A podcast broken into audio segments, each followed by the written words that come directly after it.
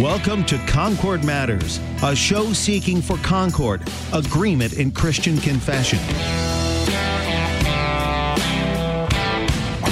Concord mattered to Jesus and Paul, and so it does to us also. Spend these next 60 minutes as we talk matters of Concord. Concord Matters, a program produced by the Christ centered leader in confessional broadcasting, worldwide KFUO, online at kfuo.org.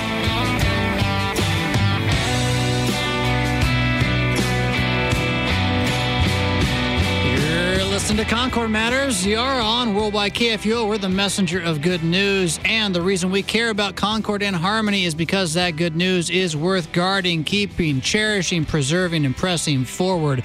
The good news of who Jesus is and what he has done for you and me and for us all, and of how he died and rose again to make us of one mind in him, all the way into an everlasting paradise, which he will rule as our God and brother. I have with me as my friends and compatriots to look at the Book of Concord today and uh, kind of try to better and more deeply understand this truth about who Jesus is. Pastor Peter Ill of Trinity Lutheran Church in Millstadt, Illinois. Pastor Sean Smith of St. Paul's Lutheran Church in Wine Hill, Illinois, and Emmanuel Lutheran Church in West Point, Illinois.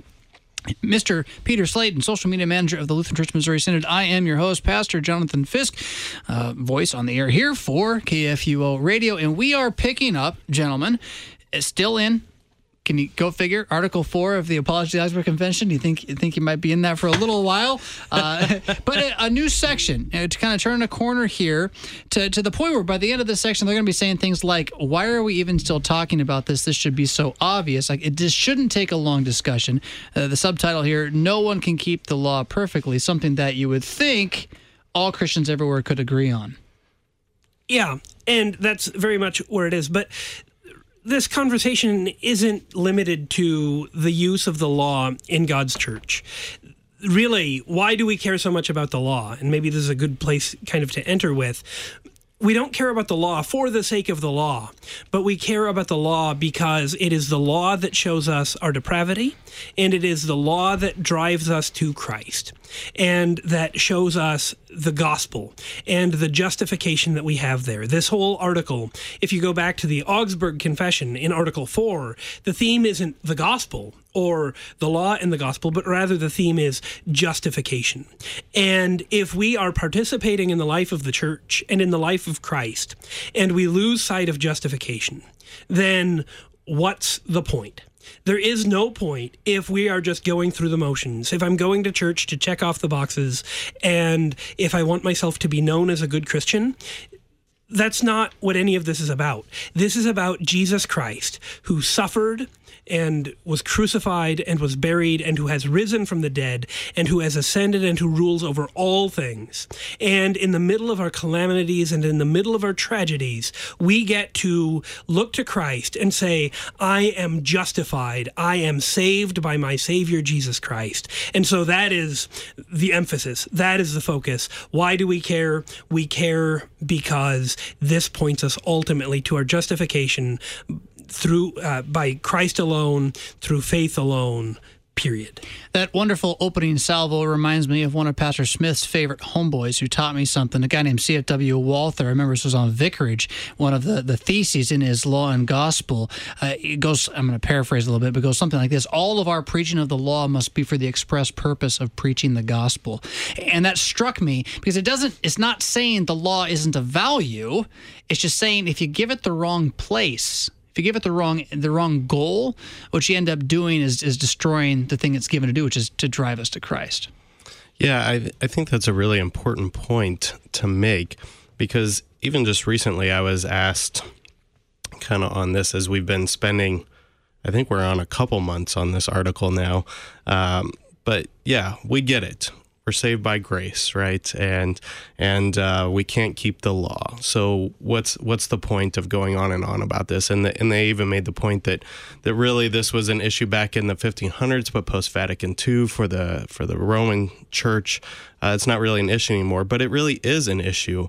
Uh, we're still prone to think that we have something to offer, something to bring forward. But really, as long as the law remains unfulfilled by us, and that it, it will continue to accuse us. The law demands perfection. And so it is just going to utterly drive me towards the gospel.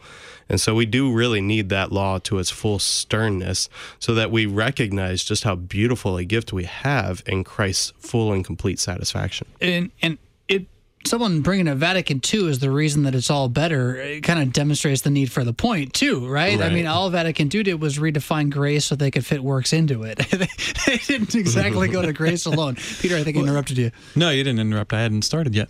Um, well, what I was going to say is we always we, we keep going around and around and around in this article, or Melanchthon does, and I think yeah, we might start to get tired of it, but I think it also helps us realize, and how he keeps bringing it up, that in whatever shape it takes, we're always trying to, as Pastor Ill said, turn into check boxes that we can just mark off. And it's kind of like what Melanchthon is doing is he, he's just kind of catching that as it well we talking about a grease pig last time a couple times ago it's always trying we're always trying to nail it down so that we can do it and he's just whether it's that form of legalism whether it's pietism whatever label ends up getting put on it we always try and find some way where maybe it doesn't accuse me quite as much. Just a, a little bit not accusing me. And yet here you know as we as we started just before the reading the law does not justify as long as it can accuse us. No matter how little that accusation is no justification is possible. And, and i need to keep reading that for myself. I cannot justify myself in any way in regards to the law. As long as there's a teeny tiny bit of it accusing and and the problem is we always say well i can't really believe that because if i do i'm just going to be left in despair. And the answer to that is yes. Romans 7 thanks be to god Yeah. who will deliver me from this body of death.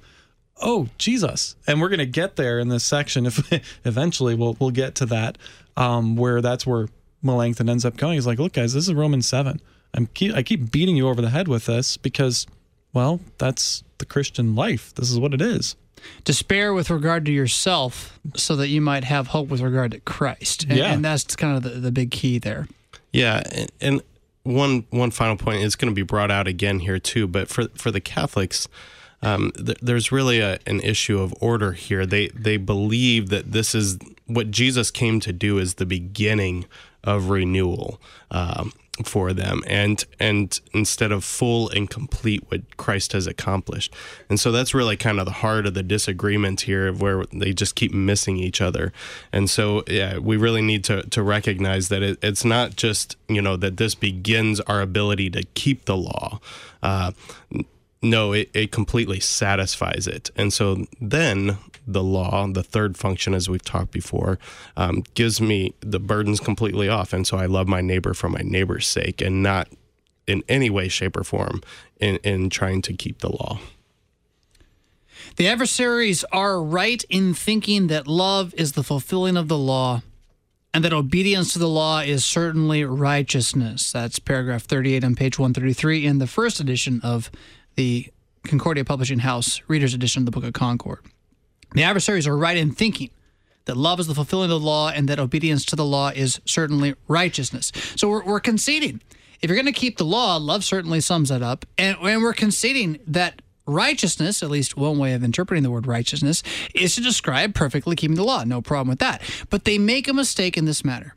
They think that we are justified by the law. So effectively, they think we can attain this righteousness. We think that we can have enough love that we would make ourselves into perfect beings. Since we are not justified by the law, we receive forgiveness of sins and reconciliation through faith for Christ's sake. And they're kind of relying on what's gone before here that it's evident that we're not justified by the law. It's evident that we do not love perfectly. It's evident that the law was not given to justify us in the first place, but is simply how we were designed and created to be.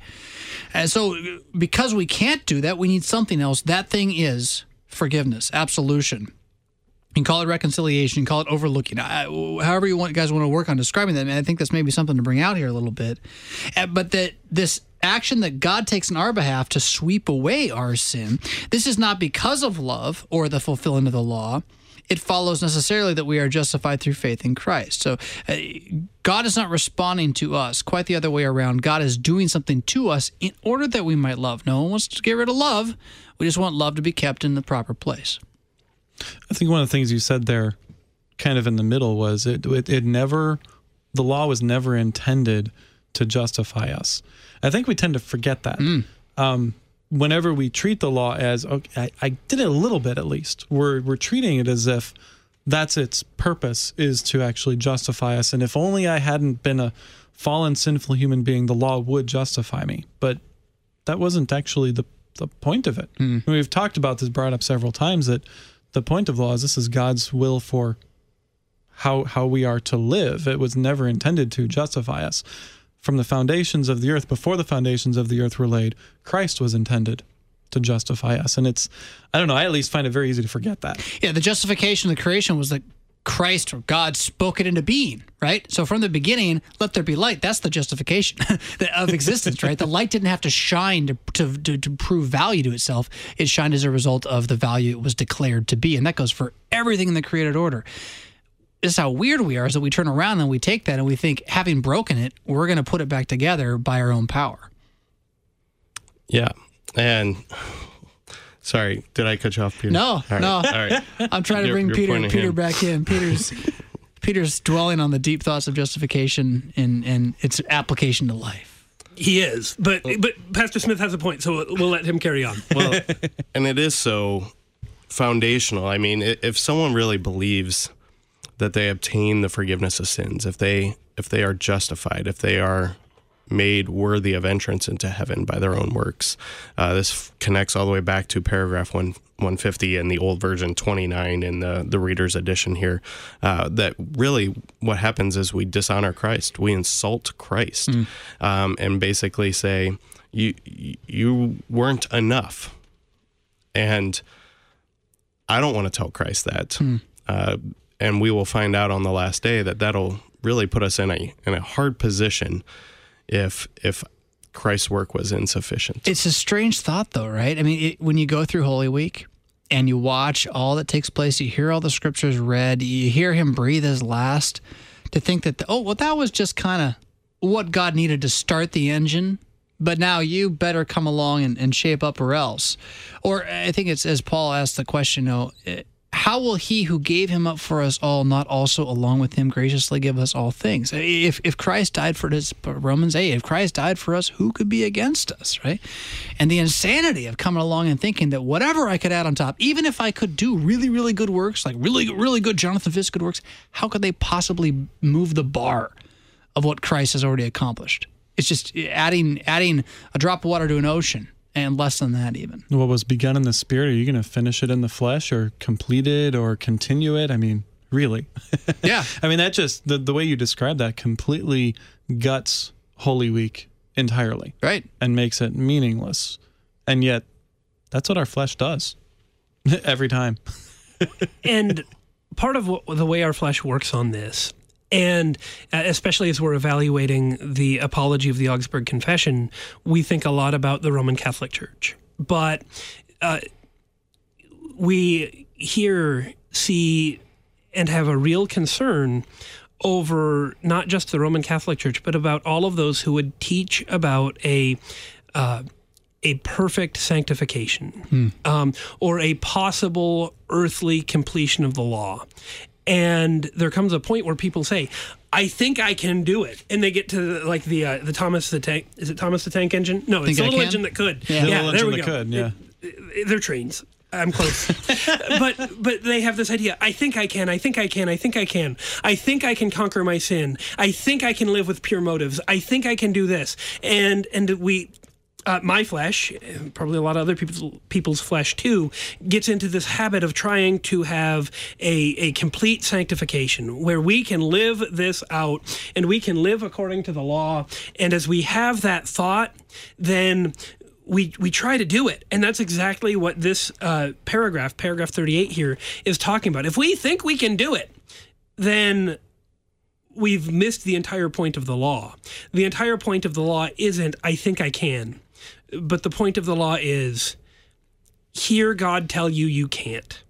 Hear God tell you that you need a savior.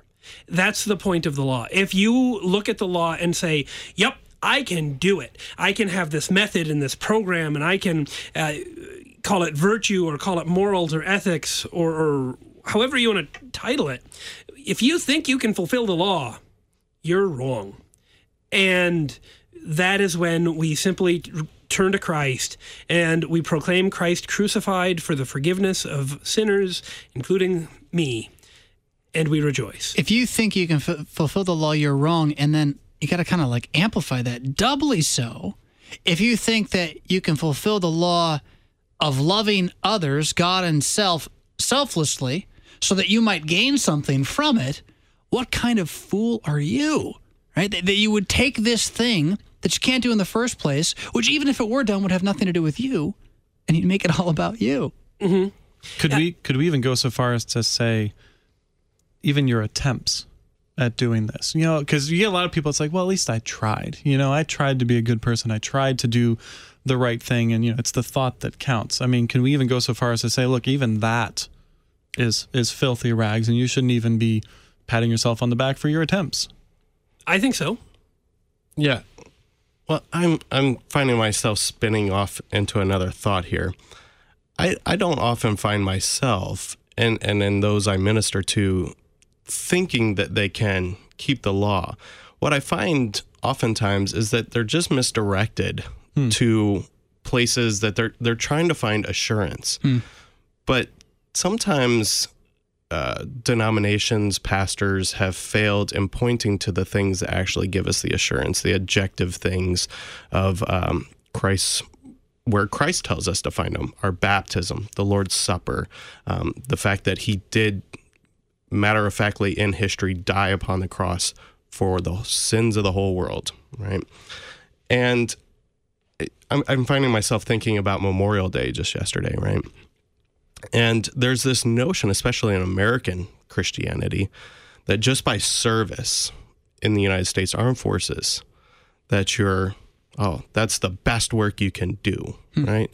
And and there is this need for restraining evil in the world. There is the need for executing justice. These are good works that God commands in the civil realm that we live in, and we need them. But if we confuse ourselves and think that that somehow um, automatically makes me good, I can point to something that I have accomplished, that I have done this loving thing, I've sacrificed, you know, my own desires and laid my life on the line, or at least been willing to, um, then we really put ourselves in a in a hard place because again, we weren't intending to. It's not like we were thinking that we could do this, um, but we were misdirected to a place to find assurance of I've done I've done something good. And the reality is is that you know, thinking of Memorial Day, you can be the best most faithful soldier anywhere. You can be the best most faithful father or mother. You can be the best most faithful pastor. But if you have not faith and full trust in Christ, you're going to be left wanting on that day of judgment.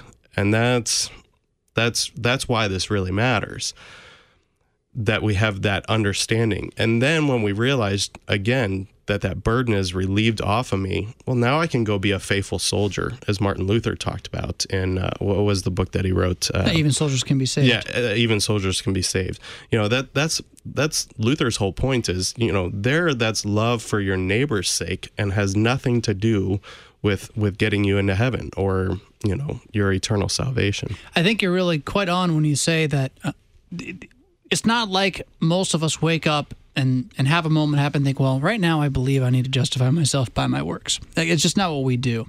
And most churches that would teach such a thing aren't really teaching that that blatantly Not that crassly, No, not that yeah. Right. crassly. But we just have this as an inbred habit. It's just our, our default position. I was reading this morning in a in a leadership book, and the guy was talking about how the world doesn't need your explanations. How it, it was a habit he'd found in his life that when when he needed to say no to something, he would proceed to give an explanation of why he couldn't. And it struck me a little more deeply than just when I have to say no. Is when whenever I'm confronted with anything that isn't the way I want it to go, my first inclination is to explain why I would have it be the other way, right? And what a habit this is, literally of self justifying. That is like the definition of it. And whether or not you do it the same way I do, we all have that edge to us where we want to be received as we present ourselves, right? And, and we'll go to uh, to deep ends to try to make that happen. And then you point out we have we create traditions and and formulations and and spiritualities to to justify our self justification, right? That we might put the stamp on it. And Memorial Day by no means is such a thing in its essence. In its essence, is remembering those who've served and fought for us. But you can take anything that's good and and turn it into a, an idol. And we quickly do because our hearts are It's idol our na- factories natural after state, all. Yeah. Natural state. and and we end up just kind of falling into this in a uh, in a Memorial Day service that I was uh, observing, a- attending, in fact. Um, one of the prayers that was used was uh, wherever there is a grave with a soldier in it, there we know that that ground is hallowed. And uh, all of a sudden, I, I, I looked up and, and I looked around and I thought, wait, there's a couple of, of really interesting things here. One is uh, the use of this word hallowed. Uh, we use the word hallowed in the Lord's Prayer. And outside of the Lord's Prayer, we don't talk about hallowed space uh, as 21st century American people. We just we just don't do that. But now we have God's name being hallowed and the grave of a soldier being a hallowed or a holy place. And it got me to thinking a little bit uh, since then about these really wonderful words from the committal right which actually talks in a very similar way not because one is a soldier but because one is a christian and it says uh, in a prayer near the very beginning of the committal rite uh, and w- and so the pastor will pray o lord jesus christ by your three day rest in the tomb you hallowed or made holy the graves of all who believe in you, promising resurrection to our mortal bodies. Bless this grave, that the body of our brother or sister may sleep here in peace until you awaken him or her to glory, when he or she will see you face to face and know the splendor of the eternal God. For you live and reign with the Father and the Holy Spirit, one God, now and forever.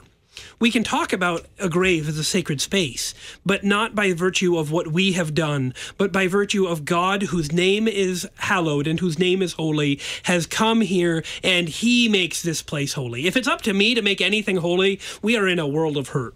But if, when it is up to God to make me holy, to make the place where my body will rest until the return of Christ, if that's where the onus is, if that's how it works, that it is God who makes things holy, well, that's fantastic. That's a really interesting. Uh, uh, first off, that you noticed that that it happened. I mean, that's one of those moments that which happens sometimes where it's like, I'm not sure I could say amen now, and That's I'm what gonna, I was I'm going gonna feel say. really weird. Yeah, can right? I say amen to this? I don't yeah, know. no, and I, I don't think I could have at that point. It, but it, it, it decries or becries. I don't even know if that's the right word. It shows how the word holy in itself now has kind of lost that the meaning that you were seeing in it, which is that God, we, holiness comes from God being holy, and all holiness is proximity to Him in some way, shape, or form, as opposed to a more secular view of holy, which is not about the uniqueness or the differentness of God, but about righteousness, about justification, right? So this grave is holy, it's set apart because it's better in a certain way. And and that confusion of justification and sanctification is it's got long tendrils, if I can just say it that way.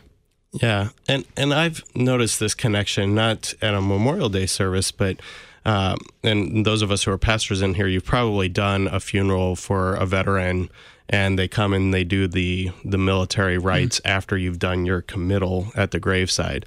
And I'm often quite conflicted at the words of that that rite. Again, they're they're pointing to the works that this soldier has done as he's standing at the pearly gates, and you know by by works of that, and and it's just it just kind of gut wrenches me because what I have just proclaimed as pastor is that this grave is hallowed by virtue of God's holy name.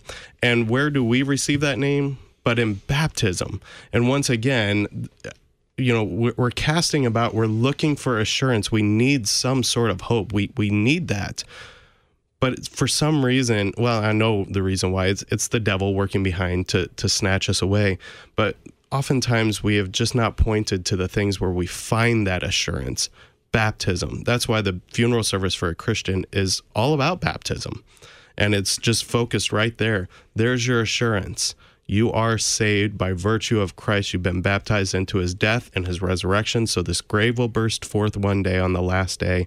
You have all you need. And so in your life, yes, of course you loved and served your neighbor because you didn't have to worry about saving yourself. Nothing wrong with love. Problem is when you try to turn love into a way to, well, love yourself rather than your neighbor and therefore lose the one hope in the midst of our despair, the work of Jesus. We'll be back with more of that in just a moment. The Lutheran Church Missouri Synod, on behalf of Concordia Plan Services, Lutheran Church Extension Fund, the LCMS Foundation, Lutheran Housing Support Corporation, Concordia University System, and Corporate Synod, daily reaches out to our members and partners working together to support our local, global, and international ministries, church workers, and LCMS initiatives at large to carry the mission forward and to serve each other in love.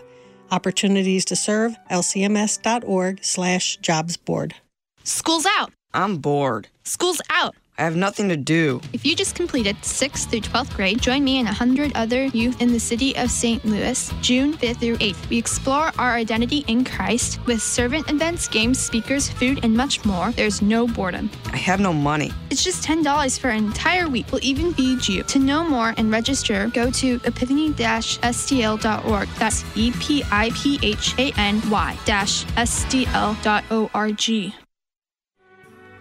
This week on His Times Daily Lectionary Study, Luke chapter 19 and 20 gives us one more parable before Jesus' triumphal entry brings him into head to head attack with the Pharisees, cleansing the temple and having his authority challenged.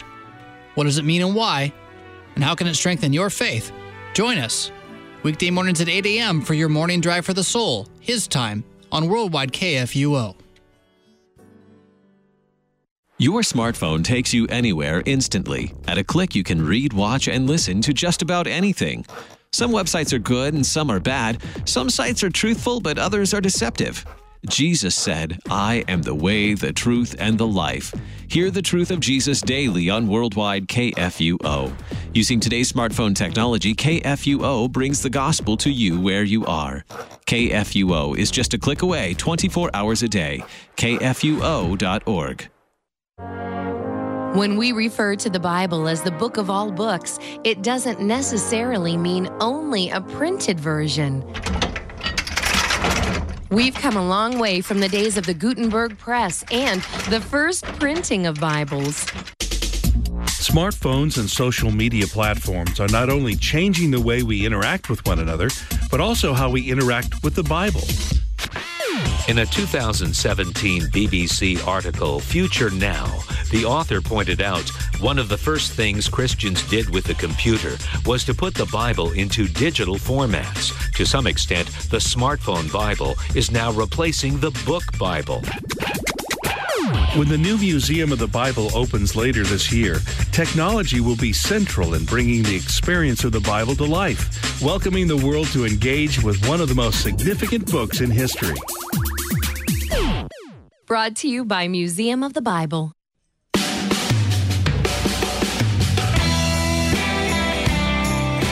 Welcome back to Concord Matters, where we read through the Book of Concord one sentence at a time. Three pastors, that cubes the length of how much we will discuss the text, and we're kind of joking about that. In the meantime, we got three sentences ahead in that last 25 minutes, but like we said at the start, guys, it just cannot emphasize enough how uh, basically important this this article is. It touches on everything, and if you if you don't emphasize it, I shouldn't even say that the lie is that we would move on from this. The lie is that when we get into Article 6, 7, and 8, now we're not on the article on justification anymore. And that's just simply not true.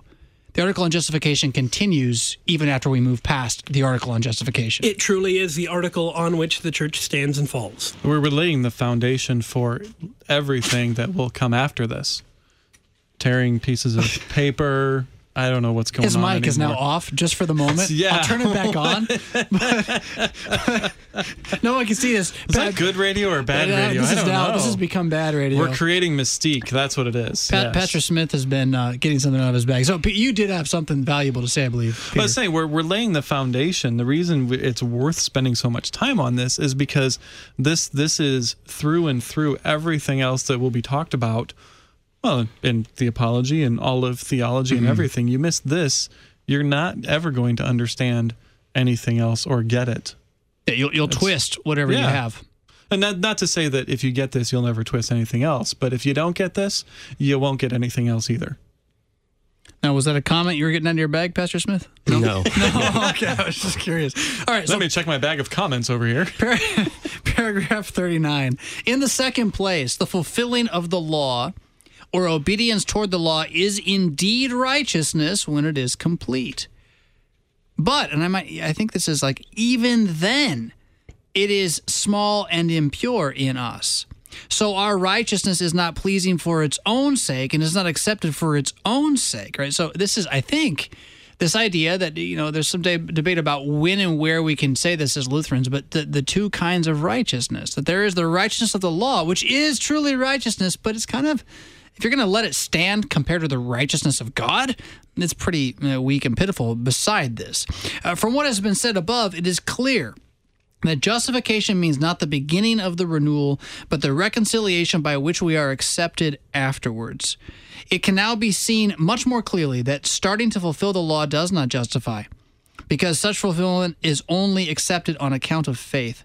Nor must we trust that we are accounted righteous before God by our own perfection and fulfilling of the law, but rather for Christ's sake, which is to say, again, on the last day, when we stand there fully righteous, never to sin again, that will not be the means by which we remain innocent throughout eternity. It will still be Christ doing for us, right? And that's where that, that distinction of the two kinds of righteousness, it, law and gospel is another way to say it, is such a valuable thing for understanding us versus God. I think one thing to that I want to jump in on here too is all of a sudden in this, in this paragraph, Melanchthon is now talking using righteousness being complete, fulfilling the law. It's like all of a sudden we flipped back, and it can be very easy to say, "Oh, wait, wait, so there is."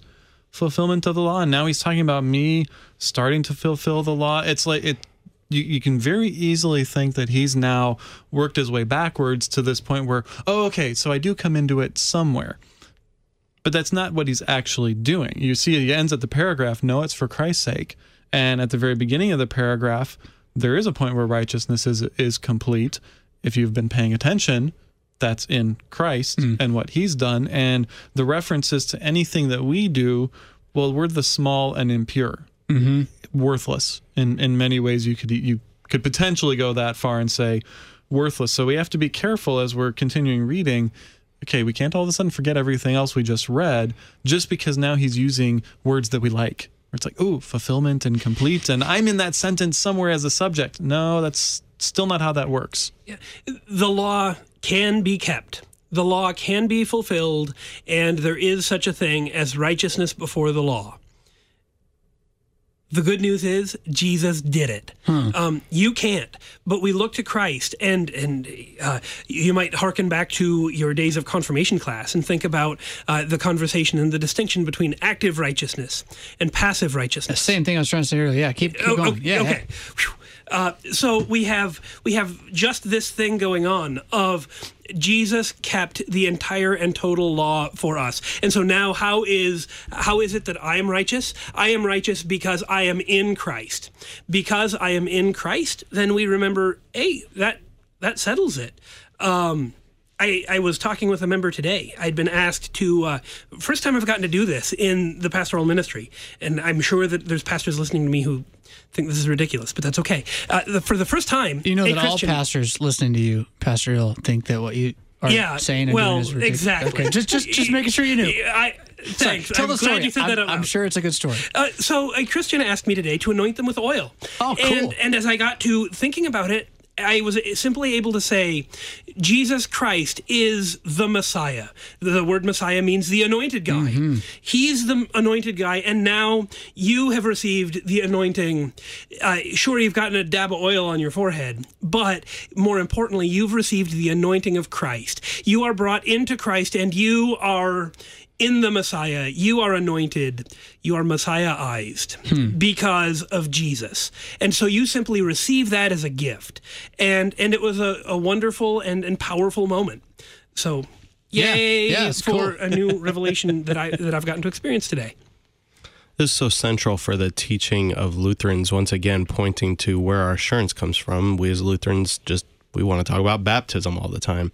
And Luther really captures this quite well in his explanation of baptism in the small catechism. He says, I should by daily contrition and repentance drown all sin, evil lusts, and desires, that I may arise a new man and live in righteousness and purity before God forever. So this this righteousness, he's just defining what righteousness is. You're right. Righteousness is the keeping of the law, perfect right living according to the law. And when it's complete, you are truly righteous. And I'm going to be accused until the day that I die, and probably, as I have most often seen, on that deathbed, just laying in despair of how imperfectly I have kept that. It's it serves me well uh, to to live the repentant life here and now, to recognize how imperfectly I keep that now, because it's not complete in me, and so I drown that daily in my baptism, and I arise to live as a new man in Christ Jesus. And there, St. Paul says, it's no longer I who live anyway, but Christ who lives in me. There's your perfect righteousness. It's all for Christ's sake. This is the second point. Yeah, I want to I want to come to this uh, back one more time before we go to the third point to what uh, Peter Slayton was saying about fulfillment though as a word and, and, trying to understand what that means for us as Christians uh, because it, it, really has two locations if I can say maybe three that in the in the garden the law was fulfilled perfectly all the way up until the moment that they chose to, to eat the fruit. Uh, since then, the law is, I guess there's there's kind of two levels of fulfillment in, in the life in which we live now. The unbeliever fulfills the law whenever they do what the law says according to its command, but they don't fulfill it perfectly. They don't fulfill it spiritually. The Christian is what you're saying. It fulfills the law spiritually and perfectly all the time, period, no matter what, because we're in Christ. The Christian also seeks to fulfill the law outwardly and, and, and physically according to the letter. And then in the life of the world to come, those things are going to be merged. So we will have a total, perfect, constant fulfillment of the law, both spiritual and uh, in act, thought, word, and deed, if I can say it that way. And yet, even then, those works will not merit justification or salvation in any way, shape, or form. Rather, they will they will serve the purpose for which those works were designed. And you reminded me there, Pastor Smith, then of uh, the last two verses of these are the holy Ten Commands. Did we did we do this like two times two times ago, three times ago? I feel like we we read some of this. You have this law to see therein that you have not been free from sin, but also that you clearly see how pure toward God life should be. Our works cannot salvation gain, they merit only endless pain. Forgive us, Lord, to Christ we plea, who pleads for us endlessly. They merit only endless pain now because they are incomplete. They won't merit salvation later when they're complete. Uh, they'll just merit perhaps the gratitude of those who receive them. I just want to tag on to what you said about the Garden of Eden there, too. It's also important to remember, um, correct me if I'm using the biblical language properly here, but Adam was not counted righteous because of his fulfillment of the law in the garden. And so we, we always have to be careful, even as we're talking about that, is when, even as you say that, my first thought is, oh, wait, so, so Adam was good because he fulfilled the law in the garden? No, no, no, no. no. I have now mentally turned that around and gotten yep. it backwards. Yep. We're just talking about, I don't know, is it, is it correct to talk about a state of being, a state like, he's he was still justified by faith. He believed God's word when God said, "This is what I want you to do. This is you know." Right, you're Adam. Yeah, you're Adam. There he's you like, go. Amen.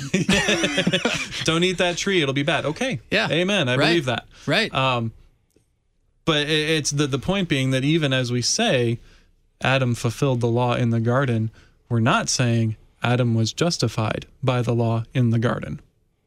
Right. He just did what he was designed to do. Yeah. Until the day he didn't and de-justified himself. Can I say that? yeah, condemned himself. Hey, it broke. Pastor Pastor Ill. Pastor Ill looks at me like I'm funny for making up words. Come on, Pastor Ill. Come oh, no, on. no, no, no, no. I was I was thinking that uh, whole point all the way through. Gotcha. It didn't have to do. I said Messiahized. You did. Uh, so I have no room to talk as far as making up words goes. If I can come back though to the these are the holy 10 commands. What a, what a great example. Luther wrote that to teach his children the 10 commandments. Mm. And what what a beautiful thing those those last two verses that that you just read. Mm. What a beautiful thing to teach our children. And and we see the opposite end of this in American Christianity as it's been under the effects of American evangelicalism for quite a while, kind of those teachings working its way even into some of our Lutheran churches and so forth, that we have been taught that it's all centered around an emotional experience, um, that it's my giving praise and honor and glory to God, and we've tended towards more of those types of songs in some of our churches and things. And it has produced this result to where I just get exhausted because I realize I can't do it enough. And you get burnt out and, and all those sorts of things.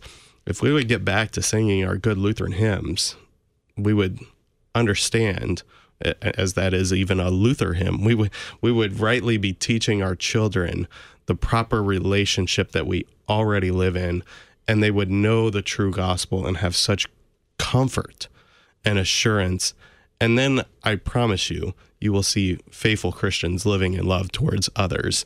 Um, but but oftentimes that's the fear is that well they're not going to do these loving things that we are supposed to do if I don't make it kind of a requirement for them. You're also echoing some of Luther's sentiment with regards to the catechism that he, he writes about that in the large catechism that if only we could take this thing seriously, what a change it would work in ourselves and in our community. And it, you got to be careful because obviously you can you can teach truly till you're blue in the face and have it be rejected. You can teach it to children; they can grow up and they can they can reject it and fall away. And the, the history of the church is is replete with that, I think, a little bit. But at the same time, you do have this movement, constant movement in American Christianity right now, which is that people aren't coming. We need to change it. We need to fix it, and that idea started back when things were a lot better than they are now. And we keep trying to change and fix our way back into it. And the one thing you don't ever hear someone say is, well, why don't we try like like teaching Christianity faithfully without worrying too much about how we could add to it or take away from it. And you got to think, well, God, that might it might work, you know, it might just have an effect. Who knows? So, uh, response, or we move on. Let's let's get more paragraphs in. All right, uh, not be those guys. Uh, right. Uh, the third place, paragraph forty-one, bottom of page one thirty-three in the first edition, at least. Christ does not stop being our mediator after we have been renewed. That'd be a good one to tattoo on your forehead. And I'm not actually saying do that, but the point is so that you never forget this or cease to see it. Right. This as you're as you're constantly reinterpreting fulfillment to be about you, as you're constantly making excuses or explanations of self. This is the gospel that remains for Christians after conversion. Christ does not stop being your mediator after you've been renewed. He continues. He continues.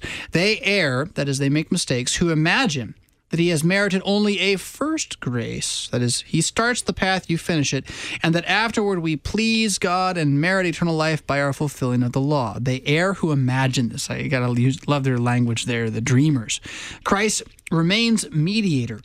And we should always be confident that for his sake, we have a reconciled God, even though we are unworthy. Uh, what, a, what a great thought. We have a God, a God who is with us and for us. In spite of who we are, he has chosen to be who he is toward us, which is merciful and and just, but steadfast, immovable, loving. Paul clearly teaches this when he says, I am not aware of anything against myself, but I am not thereby acquitted. Right? My conscience doesn't accuse me. That doesn't mean I'm not a sinner. I still need help. Paul knows that through faith, he is counted righteous for Christ's sake, according to the passage from David. Blessed is the one whose transgression is forgiven. See also Romans 4. But this forgiveness is always received through faith. Likewise, the credit for the righteousness of the gospel comes from the promise. Therefore, it is always received through faith. It must always be regarded as certain that we are counted righteous through faith for Christ's sake. Uh, stop there, even though it's the middle of the editor's paragraph. That's the end of paragraph 42. It's really important to, I mean, he makes a point here a couple times that Christ doesn't stop being our mediator. Mm. It's really important to point out what mediator means. Connecting with the Old Testament, you had the priests who served as mediators mm. between God and men. Uh, you had the sacrifices. Christ is all of that wrapped up. And he doesn't stop being that mediator once you're kind of baptized and brought in. And uh, again, this just orients how we worship. Why do I come to church every Sunday? Well, because he hasn't stopped being my mediator, and I'm pretty sure I've sinned since then.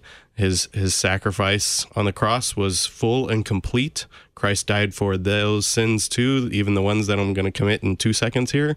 But uh, as you look at me funny, I'm already committing a sin. Well, but, no, I, but I, Christ I, hasn't stopped being my mediator. I want to jump in and, yeah. and, bring it bring it to bear on kind of where we've been going with this, though, because you you mentioned sin, but like He's going to be our mediator after the last day too. He will continue Yeah. to mediate grace, not in that we will need to be forgiven, but that in, we still need righteousness from somewhere that's not us, right? Exactly. Well, and that's I want to jump in on that because we're talking about where does our comfort come from? Where does this assurance come from? And that's exact same assurance that we have, bef- you know, to get us saved, if that's a okay way to phrase it, is the same assurance we will continue to have throughout our life as a Christian. It actually doesn't change. Mm. And when we start talking about now you're saved, do this, you've changed the game and and we're just we're simply saying and the you know, the apology is saying and scripture says the game never changes.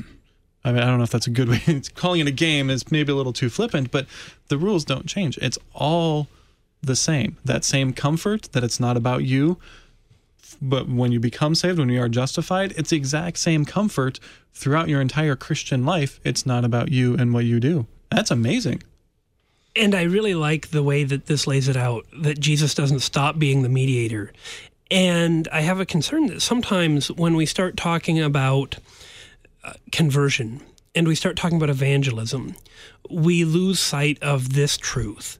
And we start to talk about uh, when we came to faith, like it's in the rearview mirror.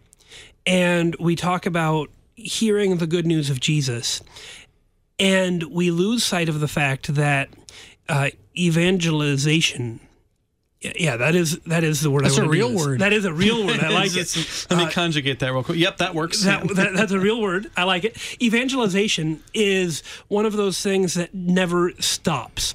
Uh, the word evangel means gospel. And Christians hear the gospel regularly.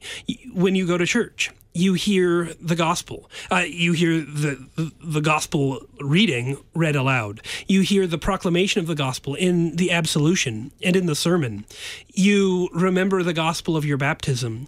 You receive the gospel of Jesus Christ as he comes to you in his body and in his blood.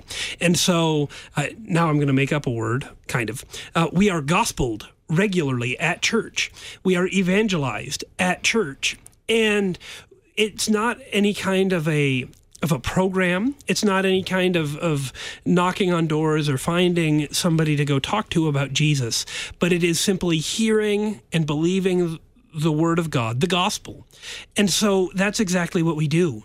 The gospel is for Christians too. And I think that's a really important thing that sometimes we lose sight of because we we might fall into this kind of thinking of we need to go find the people who don't know about Jesus and tell them about Jesus because that's really important. Which there- it is. and it absolutely is. Yeah, Please yeah. don't mistake Yeah, me yeah. on this. Uh, this is very important. But on the flip side, what is also very important is go look at the people sitting in the pew next to you. They need to hear the Yeah. gospel again too. Yeah. Go look at the guy in the funny looking uh, robe. Not a dress, but a robe up front. He needs Even to hear the pink. gospel. I don't know where this is coming from, but okay. So no matter what it is, uh, everybody who gathers needs to hear the gospel, and so Jesus remains our mediator. If you don't regularly go to church, if you do regularly go to church, you need to hear the gospel, and so this is a good reminder, not just for people outside of the Lutheran confessions, but even for us as confessional Lutherans, that we need to hear Jesus is still your mediator. He never stops doing exactly what he did when he brought you into this faith, and he keeps it up. we, we confess in the third article of the Creed, being taught by our small catechism, that a work of the Holy Spirit is that He calls, gathers, enlightens, and sanctifies the whole Christian church on earth and keeps it in our one Lord Jesus Christ. Keeps it. This is exactly what Christ is doing as we are are we're we're continuously called and gathered together in this. We're we're kept in the faith. And and that really gives me that assurance once again that I really desperately need. I am kept in the household. If I am homeless, right? I'm not worried about making a beautiful home. Hmm. But as I am in my home, I know that it's my home. I'm kept there. I'm a, you know, I, I continually make my living and dwelling there, right? Well, of course, I'm to want to make it a beautiful place that I enjoy living in and dwelling in. And so once again, we see the right understanding, the right order of things really leads to what we ultimately want. Um, but if we if we start telling a homeless person, well, you you gotta you know build a beautiful home. Well, how can I? I don't even have a home, right? Uh, so I'm kept in that home.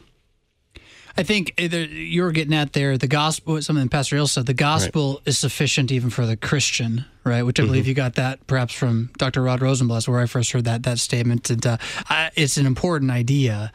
And what, something else you said that really struck me, it just never ceases to amaze me how many of our words have been changed by becoming English speaking Americans.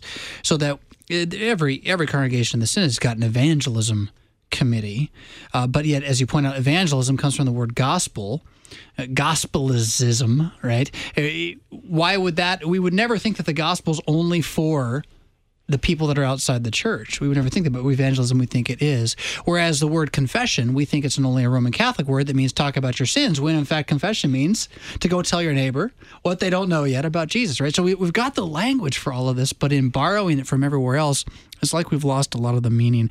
And at the heart, and gospelization never stops. I pulled that from you, except you didn't say gospelization, but gospelization never stops. What a what a tremendous thing to stand on. I'm going to throw us this last bit of the paragraph here uh, before we we go. We got about three and a half minutes yet, so you can each get a chance to jump in on this one here. Picking up at paragraph 43. If the regenerate afterward think that they will be accepted because of the fulfillment of the law, when would a conscience be certain that it pleased God? Right? That's why there's no certainty in this case.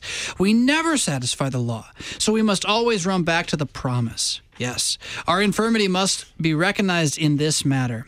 We must regard it as certain that we are counted righteous for Christ's sake, who is at the right hand of God, who indeed is interceding for us. If anyone thinks that he is righteous and accepted because of his own fulfillment of the law and not because of Christ's promise, he dishonors the high priest. This cannot be understood. How could someone imagine that a person is righteous before God when Christ is excluded as the atoning sacrifice and mediator? Now, that, that this cannot be understood, line, I think what he's saying there is that you have to believe this. Like, you can't, you, I think that's what it's getting at. Uh, you can't just figure this one out. Only Christians are going to get it, but you're immediately going to get it. Like, oh, without Christ, I have no hope. Closing thoughts, gentlemen. You just got a good solid minute, so use it. I, I, I, think once again using this uh, and maybe it's a poor analogy, but this this homeless analogy that I was using. Once again, when I understand oh, poor analogy, but don't. Sorry, sorry, sorry. Yeah. yeah. Thanks for throwing me off. I'm sorry, Sean. I you laughed. Can do it. You can do it. Yeah. Um, so so if if if you tell a poor person who is homeless that uh, you know he, he you know you you'll work with him, but he needs to do the work. He needs to complete the work uh, to build his house, and he's like, I don't even have a place to build. You know, I you know he has no resources. But when you put him in that house, mm-hmm. he's going to make it his own. He's going to make it his home where he is dwelling and doing the good works again. And uh, again, it, it, can fall down as an analogy, uh, but I, I, really do think, wow, you really threw me off. Thanks for. my brain was so clear until you okay, Joe. Told a poor joke. I'm sorry. Wow. I, I, didn't, I, didn't, think it was that bad, but we do have to wrap it up. I, I think you could save well, this. I think you got something there, Bear. We got we got one minute now. I was going to say, I, w- I just wanted to point out how we've had a little bit of shift in Melanchthon's language and how he's talking about the gospel. And I think it's important to grasp. Earlier in the apology, all of the talk was about comforting terrified consciences and and what that looks like. And now we've shifted to now he's talking about the promise. And mm. he even says, so we must always run back to the promise there in line 44. And that's I think to me that's the important thing as we're going through this if you're going to get anything out of the apology, keep looking for where the gospel is and keep getting that reinforced in your own mind, in your own heart, your own belief. You know, where's Jesus in this? I mean, Melanchthon's pointing to it. Now he's using the word promise. So look mm. for that. And the promise is, is that yours is the kingdom of heaven. You are a child of God, our heavenly Father. That is your home. That's your destination. You don't have to do anything to get there. And so naturally, when that is your dwelling place already. You already know the destination. Ah, I'm going to live rightly in that home. And we continue to hear exactly how much we continue to need to hear the gospel. I really like this idea, uh, uh the, the way Melanchthon puts it, as if you think you're going to elbow Jesus out of the center of the Christian faith for the sake of your works, well, you're just flat out wrong. That's laughable keep looking to Jesus, keep believing in him. He is the Savior of the world. Because of who he is and what he has done on the cross, you are sons. That means heirs according to the promise. That means you live in God's most holy house. You listen to Concord Matters on Worldwide KFUO. Pastor Jonathan Fisk talking with the angelic Pastor Peter Ill, the unanswerable Pastor Sean Smith, and the subtle Mr. Peter Slayton about the truth we all believe and confess and hope to die and face the judgment therein because it is good news. It's good news for you too. We'll catch you next time on Concord Matters. Rock on.